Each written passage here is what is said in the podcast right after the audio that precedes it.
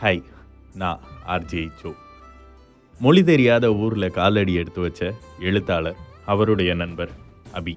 So இந்த மொழி தெரியாத ஊரில் அவங்கள வழி நடத்துறதுக்கு புகழ்பெற்ற எழுத்தாளருடைய இரண்டாவது நண்பன் புகழ் வந்தாரா அப்படின்றது தான் இந்த கதையோட சுவாரஸ்யமான ஒரு புள்ளி அப்படின்னே சொல்லலாம். ஸோ எந்த வழியாக வெளியே போகிறது எந்த வழியாக போனால் புகழை பார்க்கறது அப்படின்ற ஒரு பதட்டத்தோட ஒரு சின்ன சந்தோஷத்தோட வெகு நாட்களுக்கு அப்புறம் மூணு பேரும் ஒன்றா சந்திக்க போகிறோம் அப்படின்ற ஒரு ஆவலோட ரயில்வே ஸ்டேஷன் வாசலில் போய் நிற்கிறாங்க ஒரு அழைப்பு வருது. அதில் புகழ்பெற்ற புகழ். மச்சான் கொஞ்சம் தலையை நிமிர்ந்து பாரு. சொன்னவுடன் எழுத்தாளருக்கும் அவருடைய நண்பர் அபிக்கும் புன்னகை தாளல.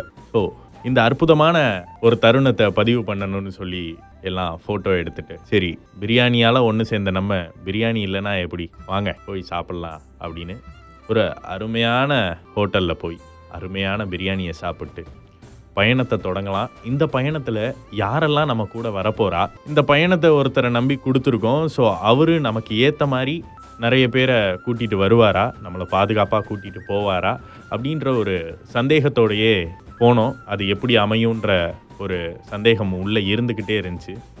போகும்போது ஒரு வயதான நபர் எங்கே வந்து எங்களை நிற்க சொன்னாங்களோ அதே இடத்துல அந்த வயதான நபர் கூட இரண்டு இளைஞர்களும் இருந்தாங்க. அதை பார்த்த அடுத்த நொடி எழுத்தாளர் அவருடைய இரண்டு நண்பர்களை பார்க்கிறார். எழுத்தாளர் முகத்தில் இருந்த அதே வாட்டம் அவரது நண்பர்களின் முகத்திலும் காணப்பட்டது.